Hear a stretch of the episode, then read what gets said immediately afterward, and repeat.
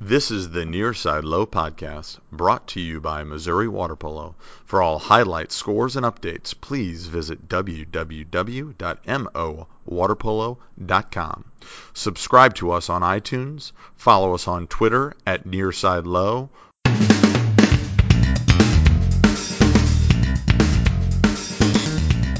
Nearside Low podcast with your host Charlie. And for those of you demanding Ray, if you fast forward about a minute, you'll be able to hear his silky voice during the interview. Anyhow, we have got a special podcast today, definitely geared towards water polo players that are interested in playing at the next level. Um, it doesn't matter if you're interested in Division One, Division Two, Division Three, club status. We have got answers for you. Uh, Ray was able to get a hold of the commissioner of CWPA, Dan Sharadin, and he is here to answer all our questions about playing water polo at the collegiate level. Give it a listen.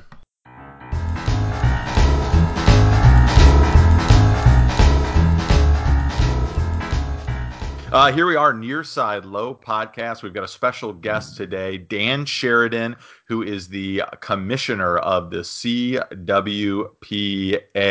Welcome, Dan. Uh, it's a great, great pleasure to be with you guys. Well, as we always like to do with our guest, um, tell us a little bit. What is I just said CWPA? What is the CWPA stand for? Um, what is it? And then we can get a little bit of background on how you're involved. The Collegiate Water Polo Association is uh, the acronym CWPA, and basically we are an opportunity for kids to play water polo in an organized structure. Uh, it was formed a long time ago out of necessity. Um, the the original history of this is kind of funny, really.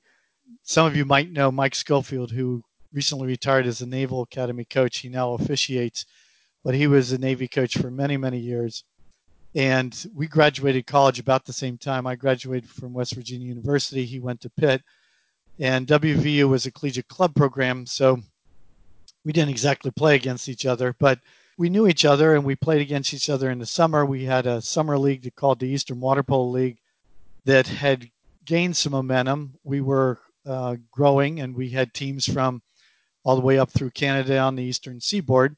Through that process, we had things like an awards program, we had a program that we'd print, we had statistics and that kind of thing.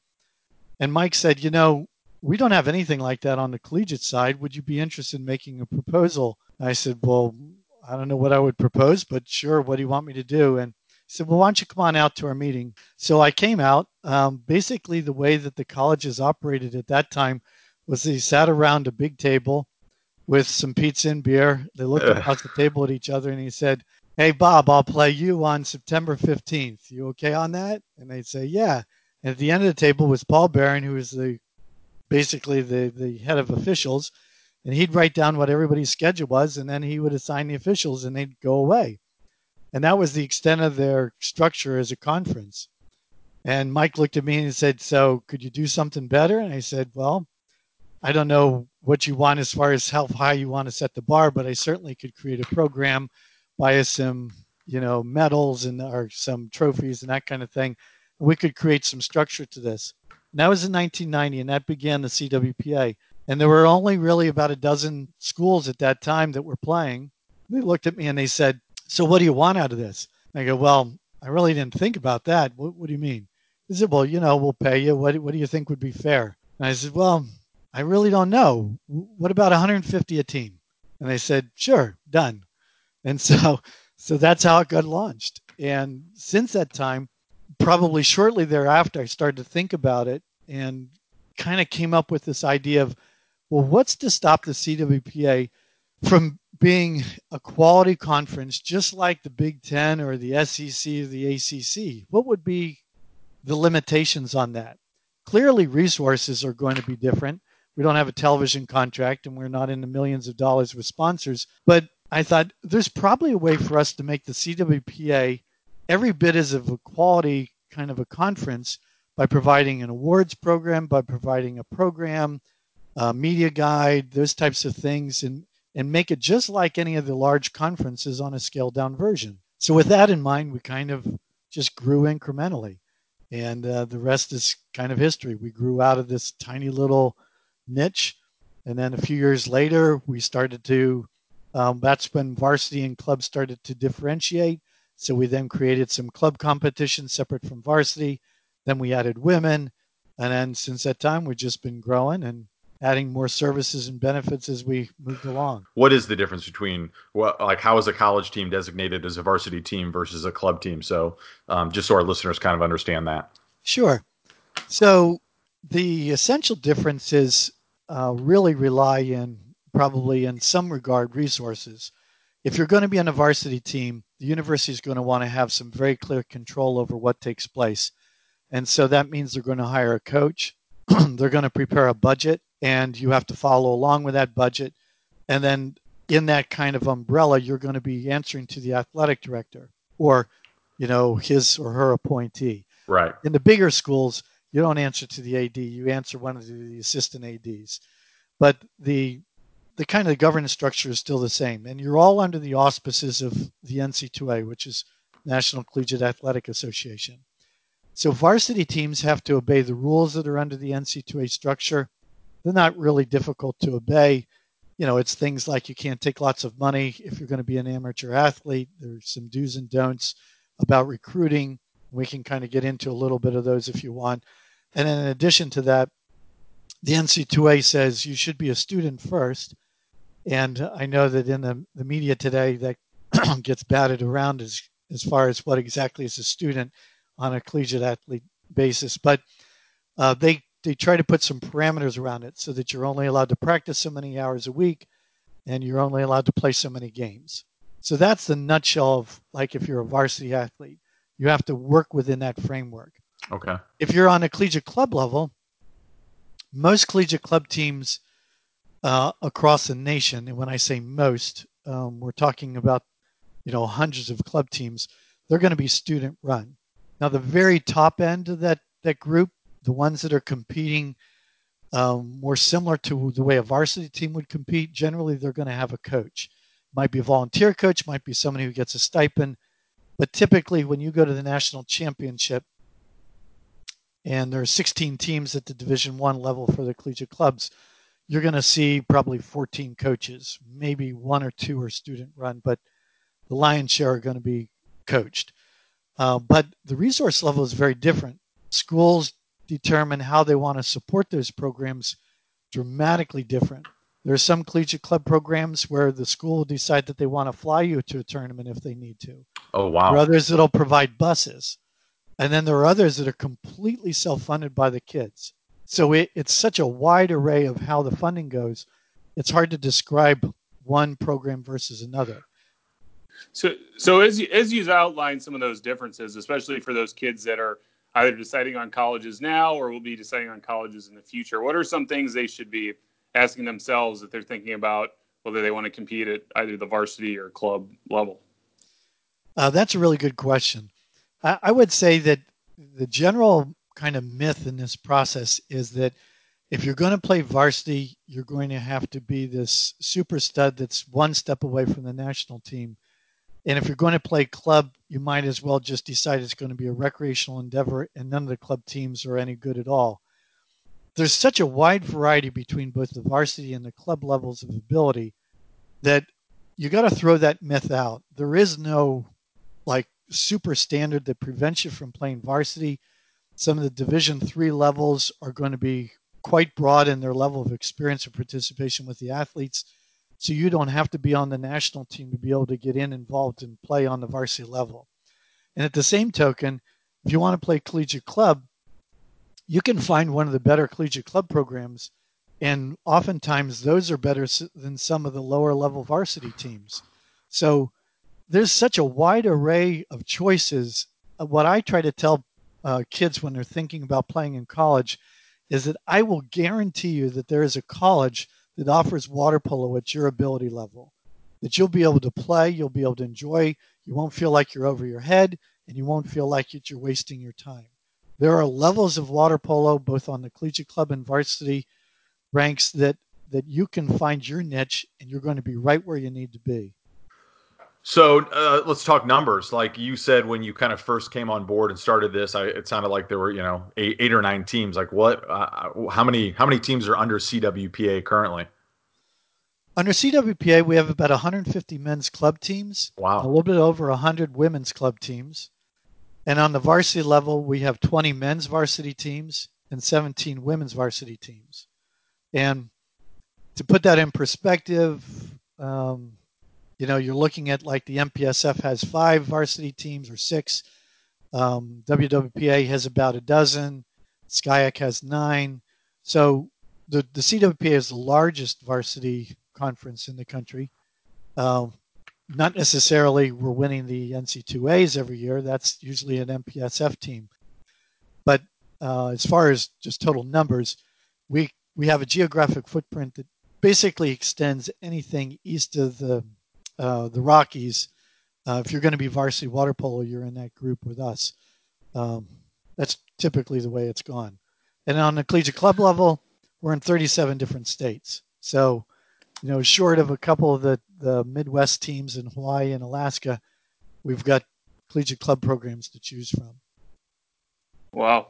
So as we're recording this here in the middle of April of 2020, um, one of the big bummers from this past spring was the fact that college water polo across the country pretty much had to shut down due to the COVID-19 pandemic. Can you talk a little bit about how that pandemic has affected college water polo and you specifically at the CWPA? Yeah, it's not been pleasant. I mean, to, to say in a nutshell, to watch a season uh, on the collegiate club level, we had about halfway through our regular season, some teams, based on the calendar, because every division gets to choose their own schedule, some teams had completed their entire regular season schedule and were just waiting on their championship. There are actually a couple of divisions where some teams didn't even play a regular season game. And so we had this wide variety of how are we going to handle just basic things like do we have an all conference team? Do we give awards out? Can we name a champion?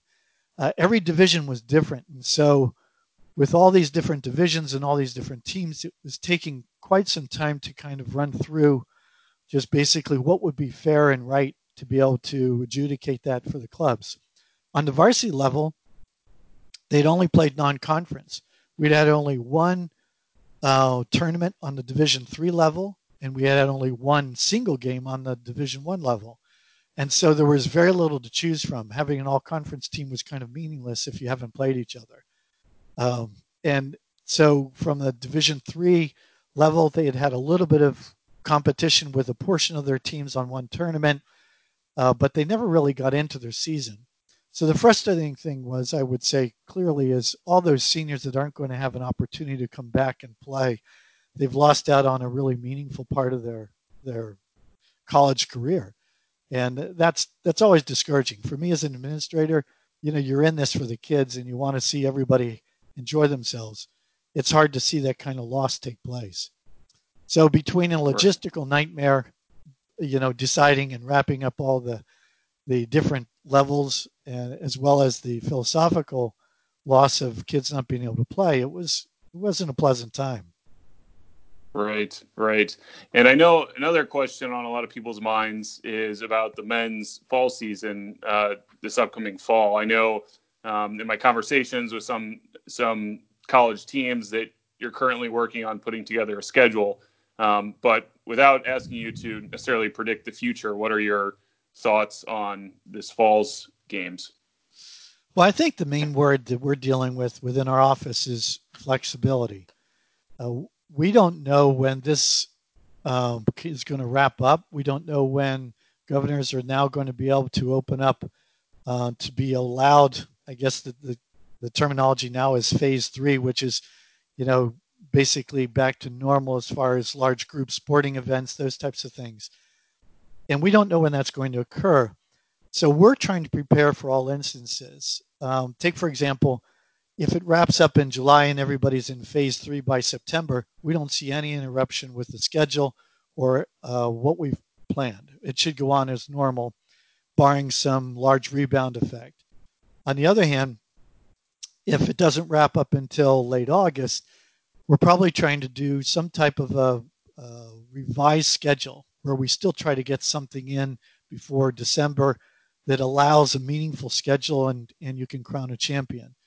Now, anytime between those limits, I mean, your guess is as good as mine.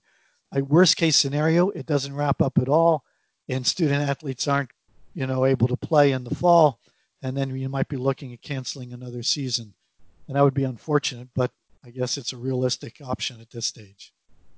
Right, right. Well, hopefully it doesn't get to that, but um, it's great to hear that you guys are planning for all all options. So, uh, jumping jumping to another topic, one thing that you touched on earlier was just about how much water polo has grown, uh, particularly under your watch at the CWPA.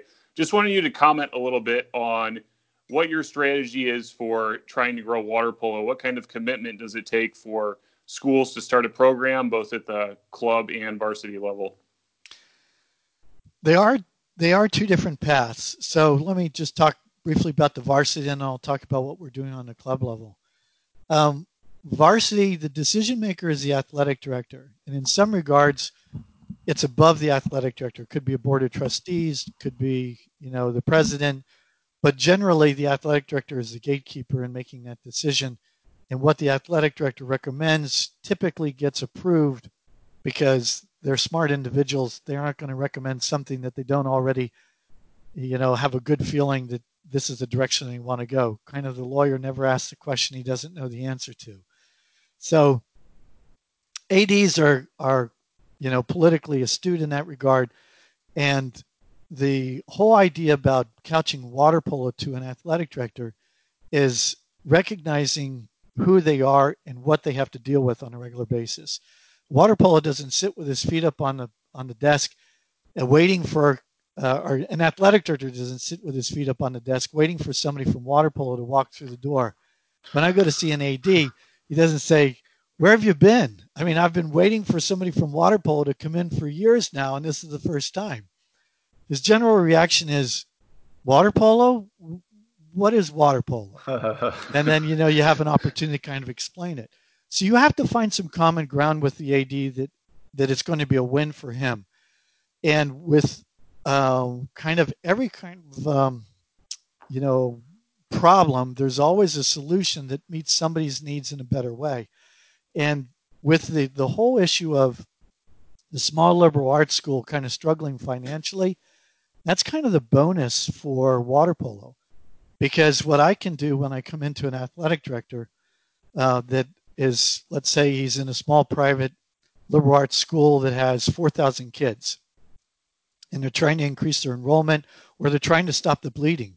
Sometimes their enrollment is dropping and they're looking at this enrollment going, if this continues, we won't have a job. We won't have a university.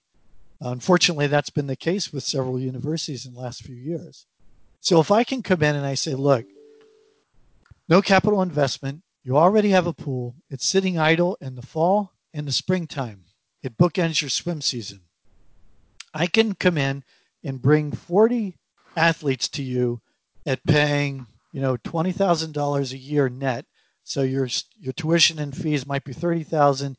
You might give ten thousand in aid, so twenty thousand is net to you. That's going to be eight hundred thousand dollars. Take out the cost of running a men's and women's program for one hundred seventy-five thousand, including benefits and salaries, and you make a nice amount of money. Wouldn't that be nice for you to be able to share with your admissions office and your president?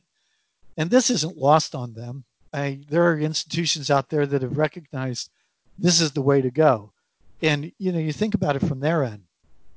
If you add a varsity team as opposed to try to do what's called passive recruiting, passive recruiting is when somebody from their admissions office goes to a, a career fair, they set up their table, there's 15 other schools there, they're passing out their literature, the kids walk around, they ask some kind of benign questions about the school, what it's like, and so on and then they're hoping that those kids will actually enroll and apply and become members of their student body. Water polo or any varsity sport is totally different. You have a bona fide recruiter that knows he or she has to get a team in the water. So they're going to be given certain amounts of, of uh, resources to be able to make that happen. Secondly, we know that from statistics, kids that join a team are much less likely on a varsity level to bail out on the school. Water polo has over a 90% graduation rate. Well, if you look at the typical numbers for a private liberal arts school, the retention rate is somewhere around 58 to 68%. So if you can come in and tell the AD, not only are we going to guarantee you 40 people, but they're going to stay till they graduate. Well, that's paying, you know, tuition numbers for your institution. So I don't approach the, the AD with this philosophical thing of, hey, you really got to add an aquatic sport, and water polo is terrific, and you're going to love it. I go at it from the standpoint of saying, we can meet a financial need that you have. You're not going to have a capital investment. This is going to be good for your program. Water polo athletes are very good academically. They typically are some of the best uh, GPAs and graduation rates in the NC2A. This is a win-win for us and win-win for you. And that's how we try to so, do it on the varsity level. Yeah. So when when you're starting that discussion with these schools, how does it usually work? Is it usually alumni go to the, school and say they want a program, or is it more along the lines of someone in the water polo community talking to them, or uh, is you've just just discussed some of the financial benefits, uh, someone from the school reaching reaching out? Uh, it can be from the school, but the, the way that normally happens is I knock on their door. It can be cold calling. I can be working my way through a specific, excuse me, specific geographic area, and I'm going to try to set up appointments with these ADs as I go through there. Uh, I'll usually have a couple of anchor meetings that I already know that they're interested based on phone calls I've had, and then I'll say, hey, you know, I'm stopping through in your area, Illinois Wesleyan. Would you mind if I just dropped off some material? I have a proposal I'd like to leave with you. And if there's interest and you want to talk to me, I've got some time. And generally, those things are like uh, if I do it in the summertime when ADs are a little less busy, usually I can talk my way into the office for a few minutes. And then once that happens, we've got a nice conversation going on and uh, we leave the information with them. So that's generally how those get added. There are occasions where a school will have an alumnus or or maybe a previous involvement somehow, maybe somebody else in their conference put a bug in their ear. They'll reach out to us and say, "Hey, I understand you have information. Could you help us out?" Uh, but generally, it's not passive. It's usually we're going out making the the ask. And what about some of the bigger college athletic conferences. Obviously, water polo is a strong footprint in uh, the Pac-12 as well as the Ivy Leagues uh, schools. But um, what about conferences like the Big Ten or SEC? I mean, do you ever see the Big Ten? Obviously, already has some very strong women's programs, but um, what do what would it take to get further growth in some of those conferences? Yeah, you won't like this answer. Um, yeah.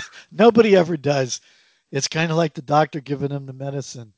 Um, the real problem with with water polo, uh, or I guess the real problem of trying to crack the nut of a let's talk about a Power Five conference. For those who don't know, most of the NC2A finances are controlled by five conferences and their membership. I give you an idea.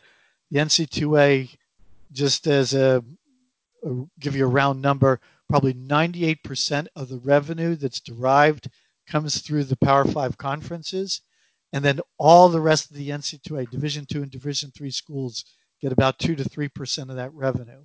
So it is a very um, top-heavy kind of uh, situation when it comes to power, political um, clout, and finances. And so when you're talking to one of the schools in a Power Five conference, like a Big Ten school, what is the um, what is the hook for the AD to add water polo? In other words, why would they? When I can walk into a private liberal arts school, there's a reason that they can I can express to them why it's in their best interest to add water polo. But most of the Power Five conferences are state run schools. They get their funding from the state legislature. If there's a cost overrun, they raise taxes. It's not a situation where they're going to look at closing their doors. You know, University of Illinois is not going to close their doors if they have a cost overrun. The University of Illinois is just going to go to the state legislature and everybody's going to pay $100 more in their taxes. Right. Or they raise tuition a little bit. But it's a totally different animal when you're talking about one of those teams. And the, the other part about this is those teams are under a much greater microscope when it costs to when it comes to Title IX. So they are generally by this point in time already have come up with a plan for their Title IX to answer any kind of Title IX questions. 10 years ago, a lot of these schools were still trying to flesh it out. What are we going to do? How are we going to meet some of these requirements? We may have to add a couple women's sports. Well, by now, everybody's figured it out. They're either using roster management to solve their Title IX inequities, or they've they've added the women's sports teams that they're going to add, and they're not looking to add more work or more more uh, sports onto their plate. It just isn't. There's not a receptive audience there. Now there is a caveat to that. Penn State just added ice hockey for men. You go, how did that happen? Ice hockey is a very expensive sport, and Title IX. What are you going to do with Title IX? Well, they had a donor, and that donor stepped up with millions of dollars, built them an ice rink, endowed the program, and said, "Look, this is no problem. We'll even provide some money for funding for women's sports. This is what we're going to do for you. Well, Penn State said, okay, we'll do it. That's a very, very unusual situation because you need somebody with a huge bankroll to do that. It doesn't make it impossible to add, I would say, a sport on one of those big five conferences, but the chances are very, very difficult. It's very difficult to do that.